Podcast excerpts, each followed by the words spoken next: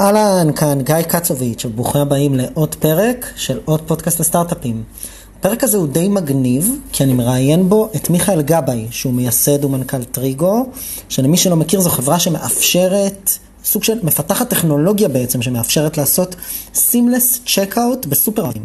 תדמיינו קצת את אמזון גו, אז בעצם מה שטריגו עושים זה די אותו דבר, הם מרשתים סופרמרקטים קיימים במצלמות שלהם, ובאמצעות טכנולוגיה מתקדמת של עיבוד תמונה, הם יודעים לדעת בדיוק מה קורה בסופר, ולראות איזה מוצרים לקחתם לעגלה ועם מה יצאתם, ואז אתם פשוט מקבלים את החיוב ביציאה, בלי בכלל להעביר את זה בקופה.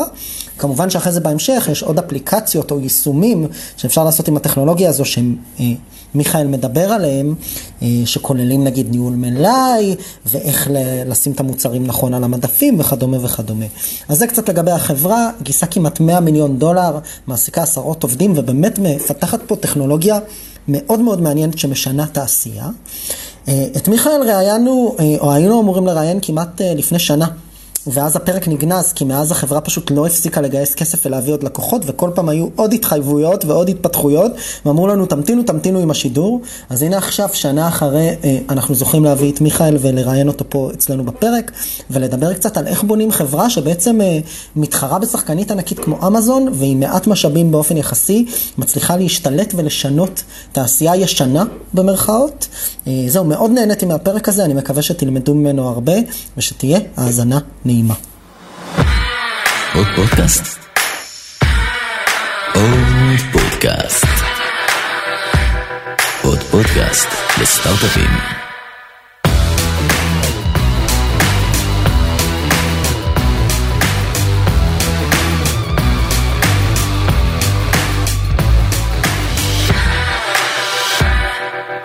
טוב, מיכאל. היי גיא. מה עניינים? בסדר גמור.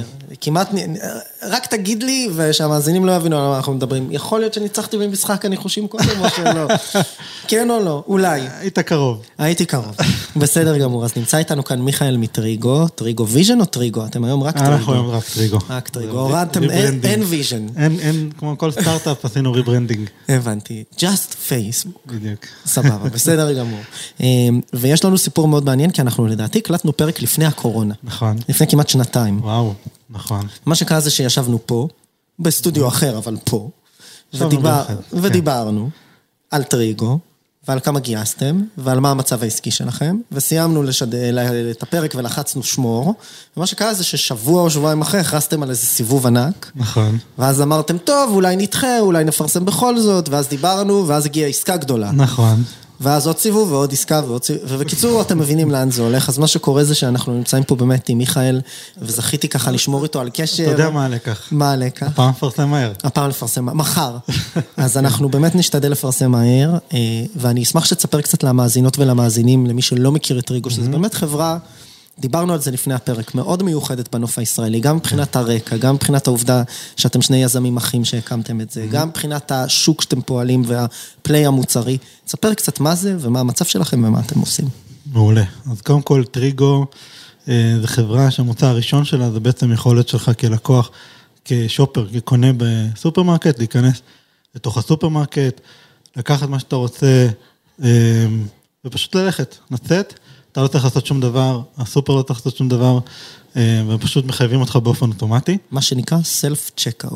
לא, seamless checkout. seamless self-checkout. self-checkout זה בעצם המכונות האלה שאתה סורק ידנית. אז אתה אומר seamless זה אפילו לא self, זה לא אני, זה קורה. זה כלום, זה frictionless checkout. אוקיי, אני מוציא את המוצרים מהמדפים, ואתה יודע לזהות מה לקחתי, כמה זה עולה ולחייב אותי. בדיוק. ומי אני גם. אני לצורך העניין מבין כל מה שקורה במרחב של הסופר, וברגע שאתה לוקח משהו ויוצא, אתה מקבל חיוב אוטומטי, אתה לא צריך לעשות שום דבר. זה המוצא הראשון, אבל היכולת היא יכולת עקיבה כל הזמן, כל מה שקורה במרחב, ועל בסיס זה אנחנו הולכים לתת עם עוד הרבה מאוד מוצרים, מוצרים של בקרת מלאי, מרקטינג, אנליטיקות, כאלו ואחרות וכן הלאה, שהייחודיות של טריגו, שבעצם כל מוצר בפני עצמו, הוא סוג של מהפכה בתחומו. כלומר, אין משהו שהוא אפילו קרוב למה שאנחנו הולכים לדבר לשוק, כמו בעצם המוצר הראשון, שלנו גם המוצרים האחרים.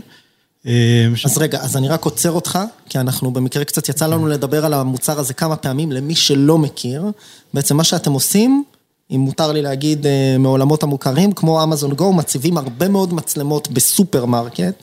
אנחנו מדברים כרגע על סופרמרקטים, נכון? נכון. ענקיים. נכון. והמצלמות האלה מצלמות את כל מה שקורה, ולכן יש טכנולוגיה שמאפשרת לנתח את הווידאו בזמן אמת. נכון. ולזהות מה קורה, איזה מוצר הכנסתי, כמה הוא עולה, האם הוצאתי אותו חזרה, נכון. וכו' וכו', ולעקוב אחריי לאורך כל המסלול שלי בתוך הסופר, עד שאני יוצא החוצה. נכון, זה באמת מאוד דומה למה שאמזון עושים. יש כל מיני הבדלים משמעותיים בינינו ובין אמזון, קודם כל אנחנו מסבים סופר קיים לסופר אוטונומי. אמזון בונה מאפס תחנויות. נכון. אמזון עושה עבודה מדהימה, אבל מה שהם עושים הוא יותר קל במובן הזה, כלומר, מתאימים את המבנה הפיזי של הסופר. הם בעצם בונים חנות מאפס לטובת הטכנולוגיה, ואנחנו, המשימה שלנו היא שונה, אנחנו פונים לכימוני ענק, שהם כבר, בעצם יש להם אלפי או עשרות אלפי חנויות בחוץ, ואנחנו בעצם עושים קונברט, כלומר, מסבים את החנות הקיימת לחנות אוטונומית, ולכן במובן הזה, המשימה הטכנולוגית שלנו היא קשה יותר משל אמזון, אבל גם הפוטנציאל סקייל, הוא הרבה הרבה יותר גדול. יש הרבה יותר חנויות, ואפשר לעשות את זה ברגע שמצליחים. אז אנחנו תכף נדבר קצת על איך עשיתם את זה, ומה ההבדל אולי יותר לעומק עם אמזון, אני יודע שיש פה הרבה נושאים שאפשר לגעת, אני עוד שנייה במוצר. אז אמרת, מכיוון שיש לנו וידאו, ואנחנו רואים את כל מה שקורה בסופרמרקט, אז מעבר לזה שאנחנו יכולים לאפשר לך seamless checkout, זה במילותיך, הבאזוורד שלמדתי היום, אז אנחנו גם יודעים לנתח עוד דברים אחרים שקורים. כמו כמה מוצרים יש על המדפים, מתי צריך למלא אותם, איזה מוצרים הכי נמכרים, יש את איך זה נקרא, הפלנגרם, איך זה ש... כן, נכון, פלנגרם קופליינס, מה שנקרא. אופה, אני... התאמה של ה... כן. למי שלא מכיר מה זה פלנגרם? כן, אפשר לעשות פה עכשיו רק שעה... מבוא לריטל. אז בגדול איך נראה סידור המוצרים האופטימלי על המדפים, איפה אנשים הכי מסתובבים, מה קורה במלאי וכולי. אז בעצם למי שלא מבין, זה ההיקשים הנוספים שאתם יכולים לאפשר מאותה טכנולוגיה. כן, הייתי אומר יותר מזה. בסופו של דבר, טריגו, המטרה שלה זה להיות one stop shop לכימונאי, ובעצם הפתרונות שאנחנו נותנים הם פתרונות שהם לב ליבו של הכימונאי. כלומר, זה לא איזה שהם פתרונות דדיים שבאים להוסיף עוד איזשהו משהו קטן בשרשרת הערך.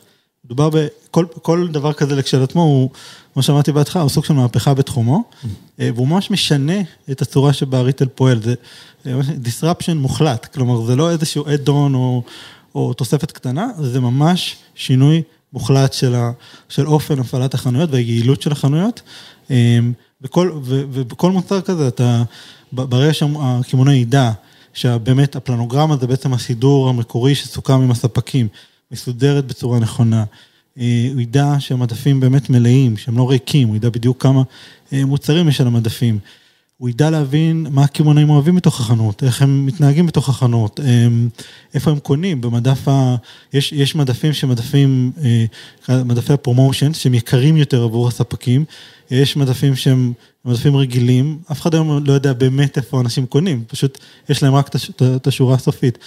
יש פה אינסוף use cases,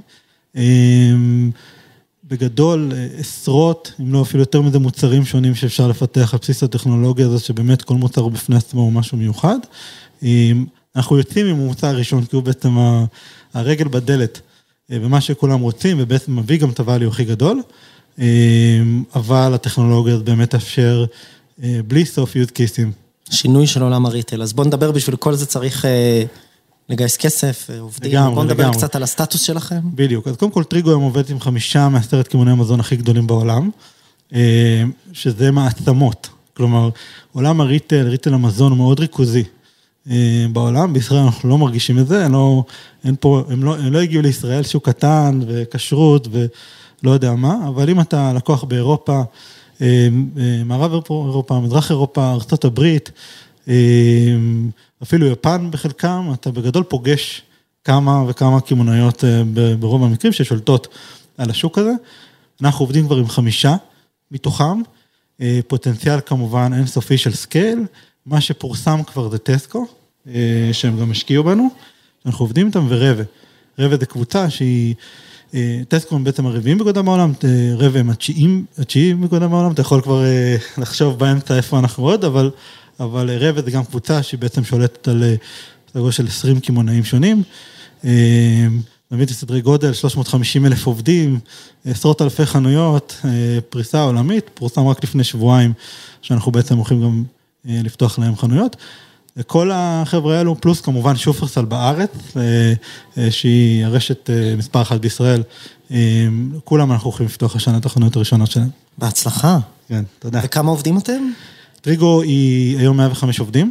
אז הוא הספיק, מתי שהפודקאסט ישודר, אולי זה יגדל. בדיוק, בדיוק. אז כמו שאמרתי, תשדר מהר, כי הרבה דברים קורים. אנחנו באמת גדלים מאוד. אני מאמין שנהיה עד סוף השנה בערך 150-160 עובדים. גדילה משמעותית.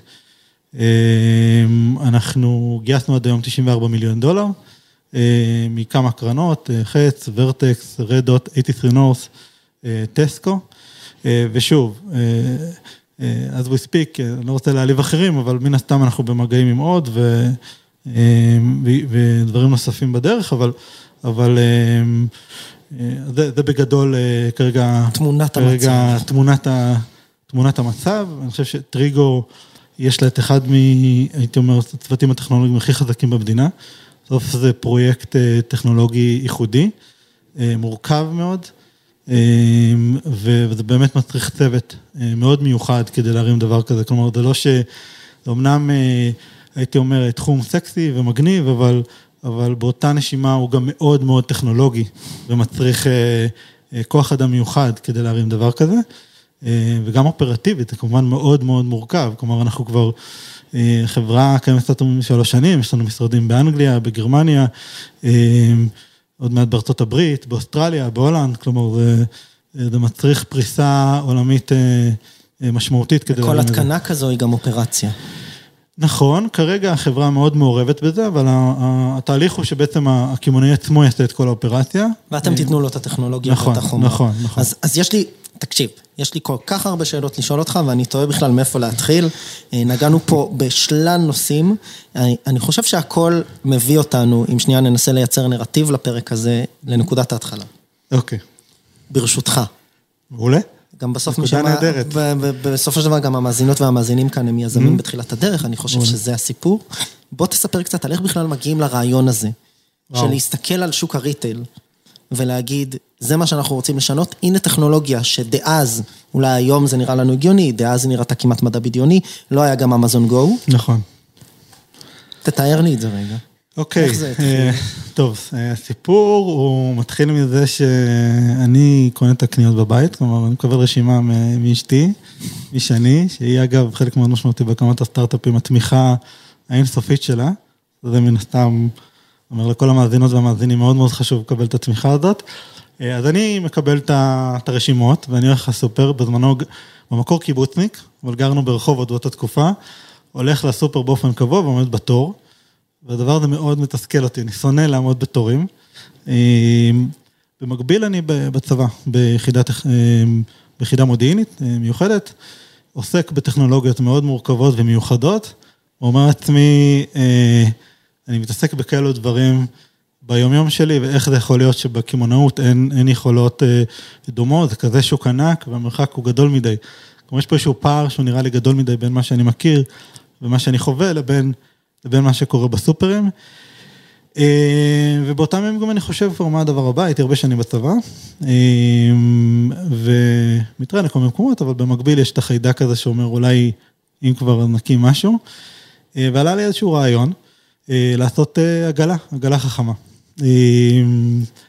ואני במקור, זה היה בכלל עם איזשהו RFID ומצלמות וכל מיני דברים כאלו, ובאותה תקופה גם דניאל הכי גר ברחובות, כל אחד בגלל אשתו הגיע איכשהו לרחובות, ואנחנו חברים מאוד מאוד טובים, והיינו פשוט יושבים על חומוס כל שישי, ובאחד אצל חליל ברמלה, זה היה המקום הקבוע שלנו. חומוס נהדר. בדיוק, אחת הפעמים פשוט אמרתי לדניאל, תשמע, יש לי איזה רעיון, דניאל קוראים לו, דניאל הוא ברקע שלו, הוא טלפיון, הוא טכנולוג מאוד מאוד מיוחד, ואני אומר, דניאל, תשמע, יש לי איזשהו רעיון, לפתור את בעיית התורים, והוא אומר לי, תשמע, אין לזה סיכוי, חבל הזמן, יש לנו גרסה שונה, אגב, אם הוא תראיין אותו, הוא יגיד משהו קצת שונה, אבל זאת האמת. אולי נביא אותו. אבל מה שאני אומר זאת האמת.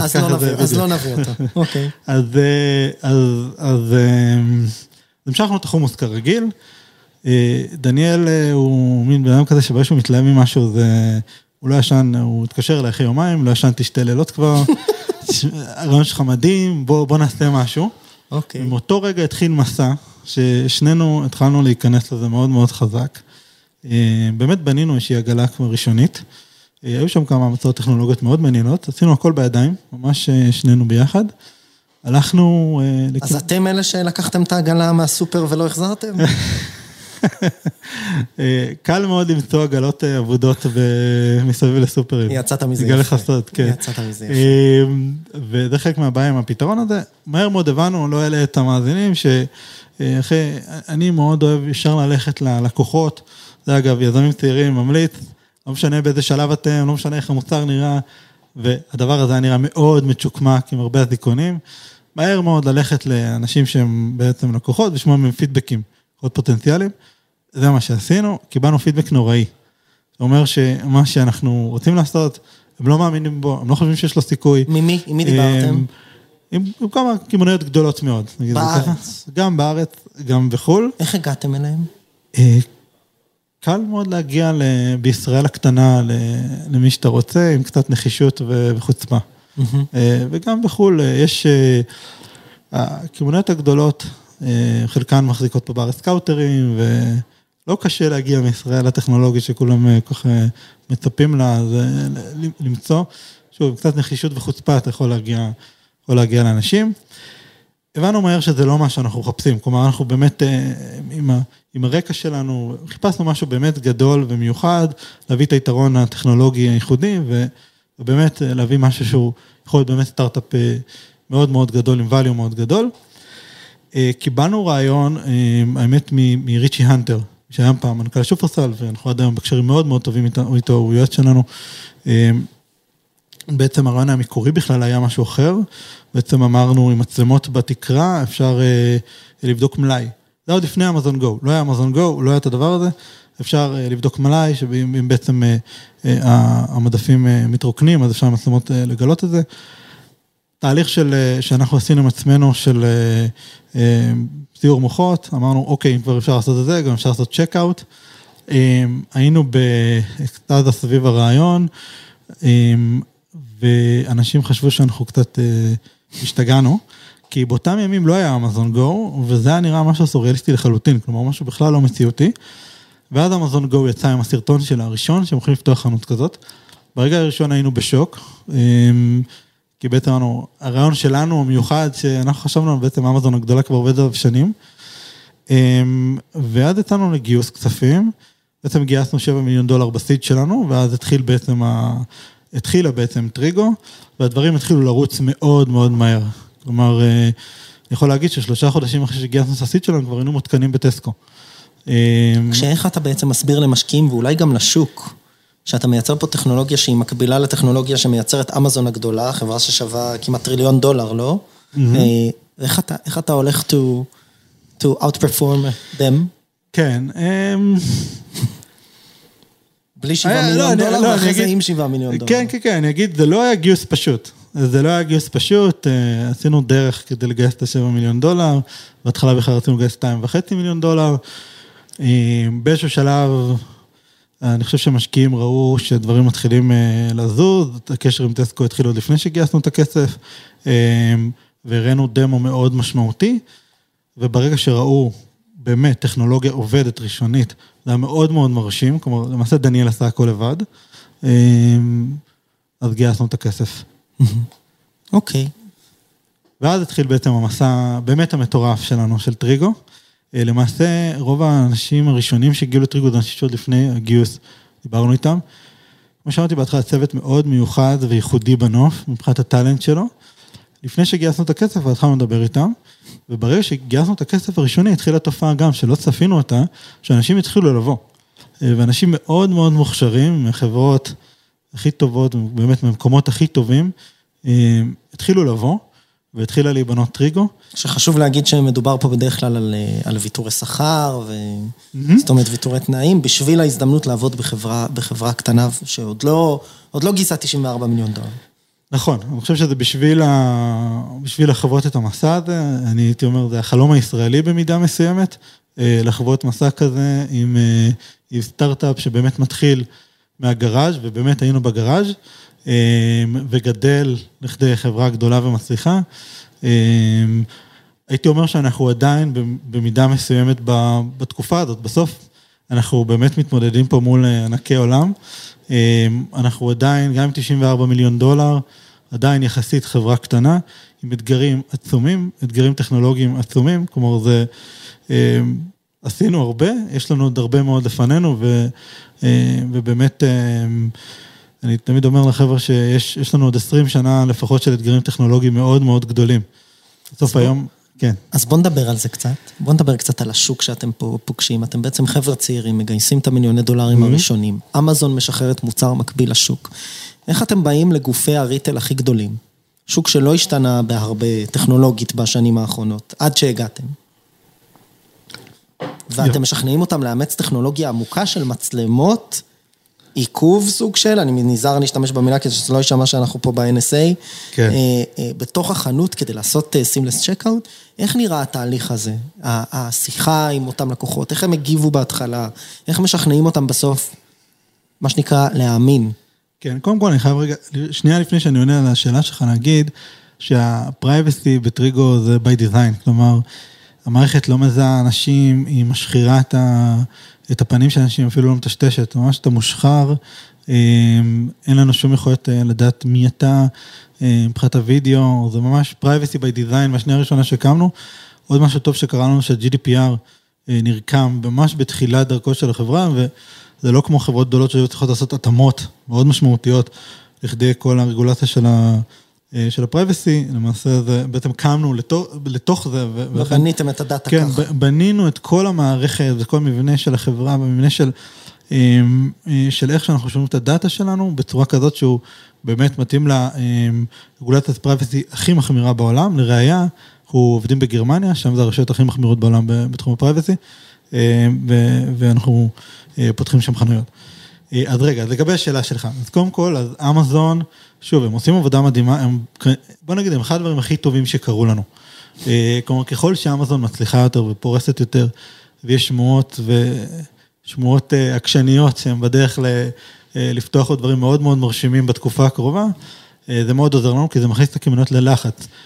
אמזון, זה נכון שהיא הודיעה שהיא מוכרת גם את הטכנולוגיה לאחרים, עד היום לא פורסם על אף קמעונאי, שמתחרה באמזון, שעובד עם הטכנולוגיה של אמזון, כי הם דורשים את הדאטה לעצמם.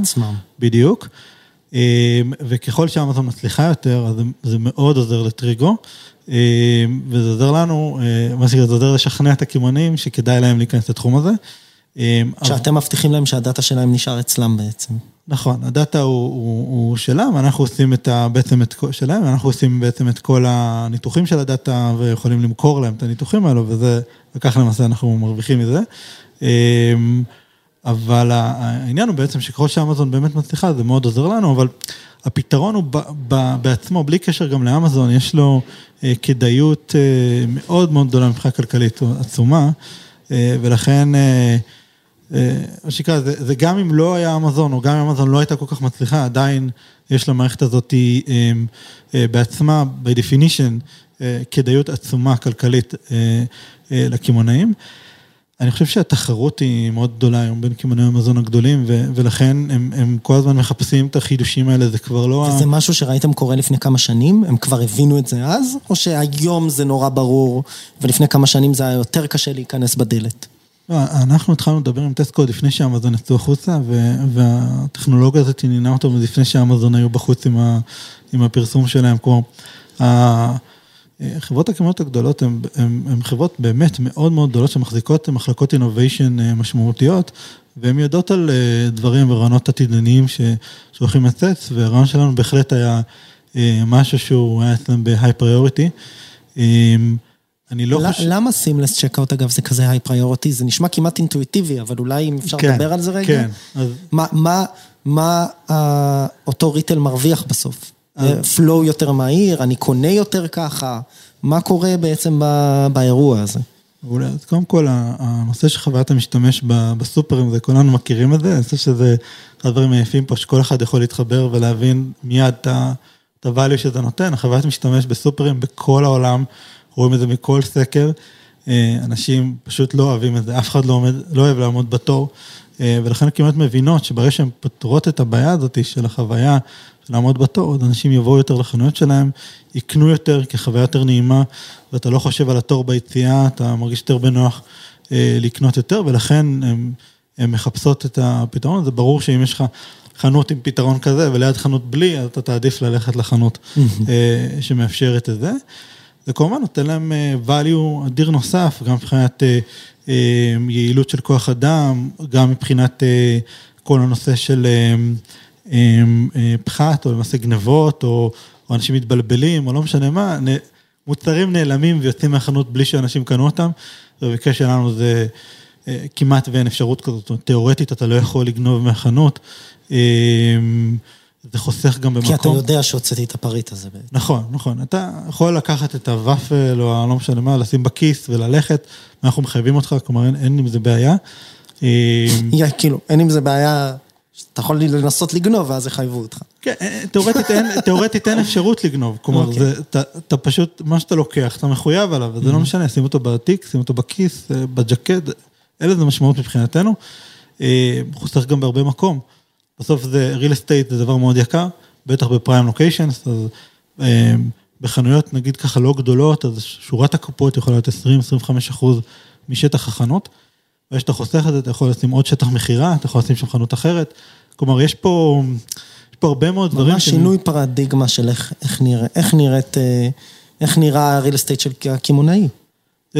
זה ממש שינוי מוחלט של כל המבנה העסקי שלהם, המודל העסקי שלהם, היום כימונאי מזון, בדרך כלל מרוויח סביב 2-3% מהמחזור שלו, אחרי פתרון כזה, זה יכול לקפוץ לפי 3, פי 4, כלומר זה ממש שינוי מוחלט של הרווחיות שלהם, שיכול שלהם לצמוח. אז בוא נדבר קצת על איך נראו השנים האחרונות, מאז שהקלטנו את הפודקאסט, גייסתם, התחלתם לעבוד עם הכימונאים הגדולים, ראיתם שיש ריספשן לפתרון שלכם, אתם כבר פורסים אגב? בטח.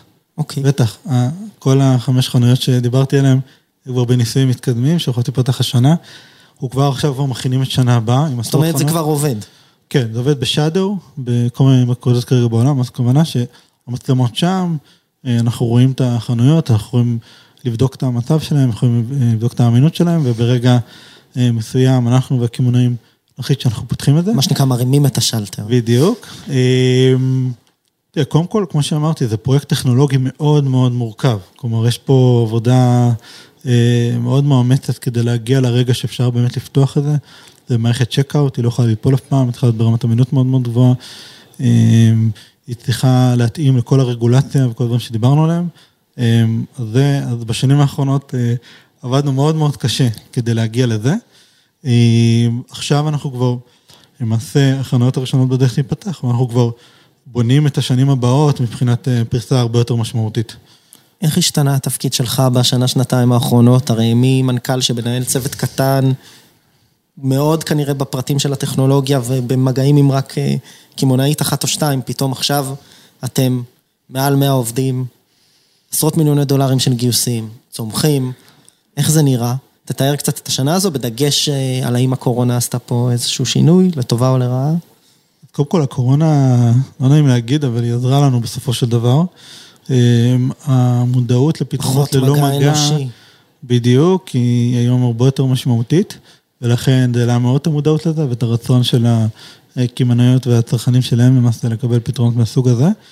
אין ספק שתפקיד מנכ"ל של 5, 10, 15 עובדים, זה לא אותו דבר כמו 100+ עובדים,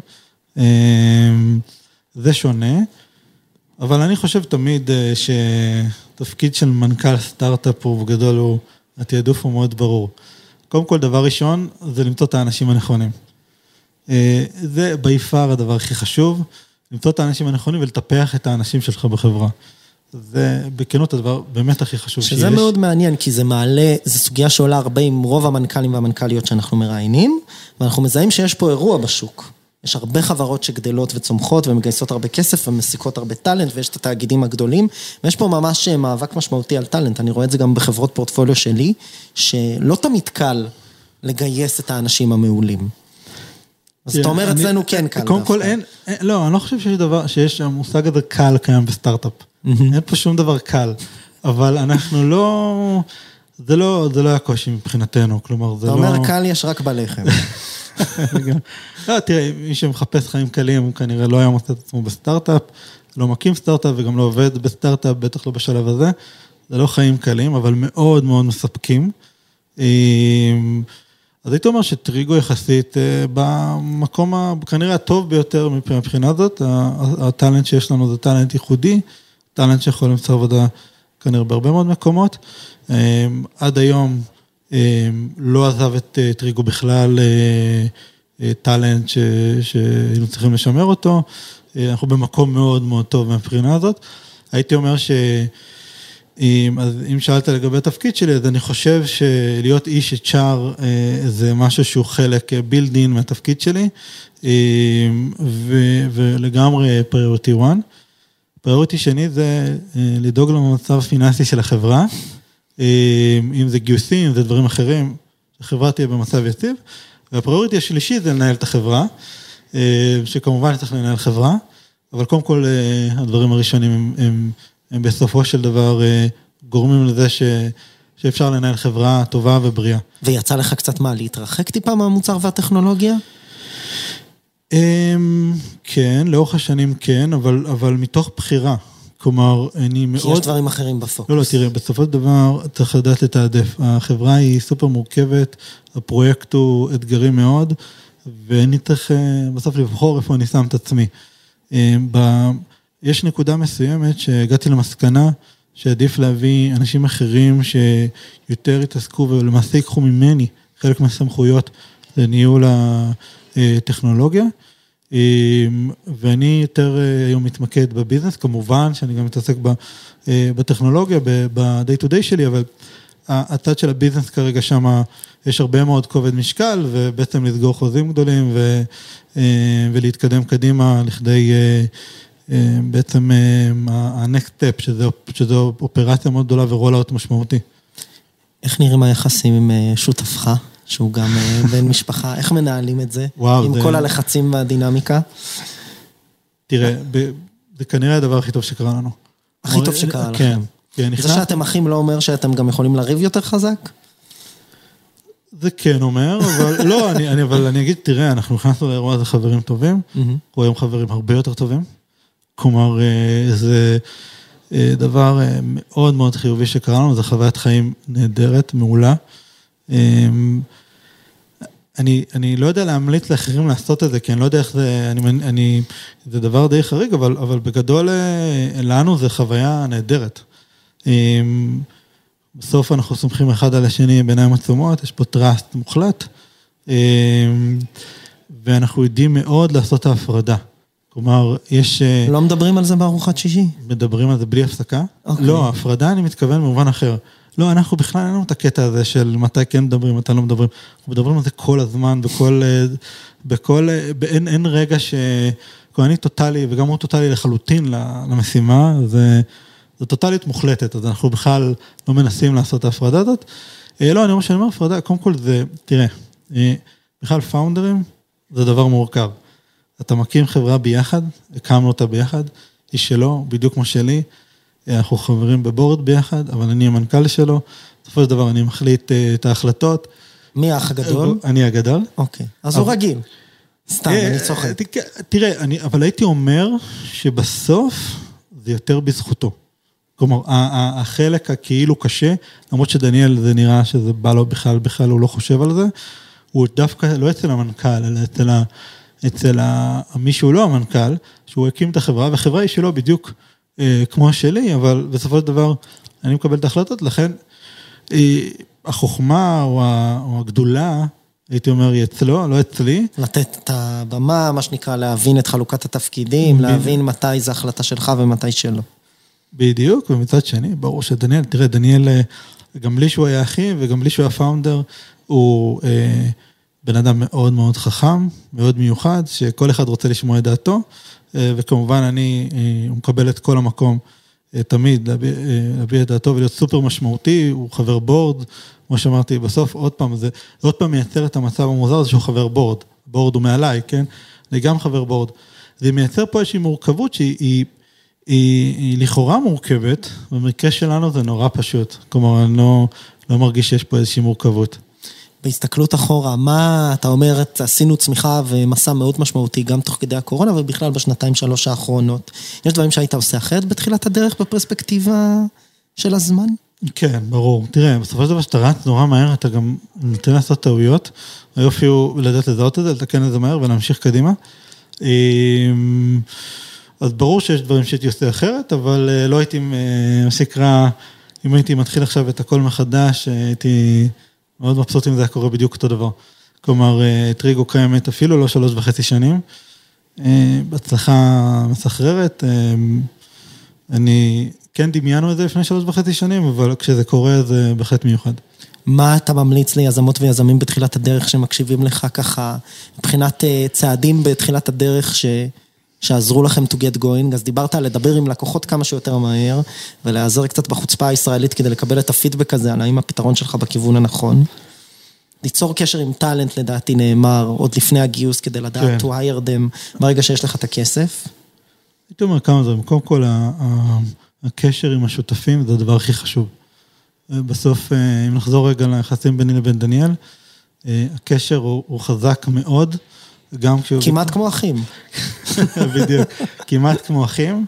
שוב, אני לא יודע להמליץ לאנשים לעשות את זה עם אחים, למשפחה, כי זה באמת משהו שהוא, ברמת העיקרון, לא מומלץ, אבל הייתי אומר, הקשר הוא מיוחד מאוד, הוא טוב מאוד, ואם, אני חושב שזה בסוף הדבר הכי חשוב, השותפים שיש לך לדרך, הם המפתח להכל, כמו שאחר כך, כמו שאמרתי, הגיוס כוח אדם, הוא המפתח להכל, כלומר, טריגו היום הגיע לאן שהגיע, כמובן שיש לי חלק בזה, אבל יש 105 עובדים שעובדים מאוד קשה, וגרמו לטריגו להיות במקום שבו היא נמצאת, וזה בסוף הדבר הכי חשוב, אם אתה שואל אותי לגבי יזמים בתחילת דרכם, הצוות, זה פשוט אין שום דבר יותר חשוב מזה, האנשים שאתה עובד איתם, זה דבר ראשון.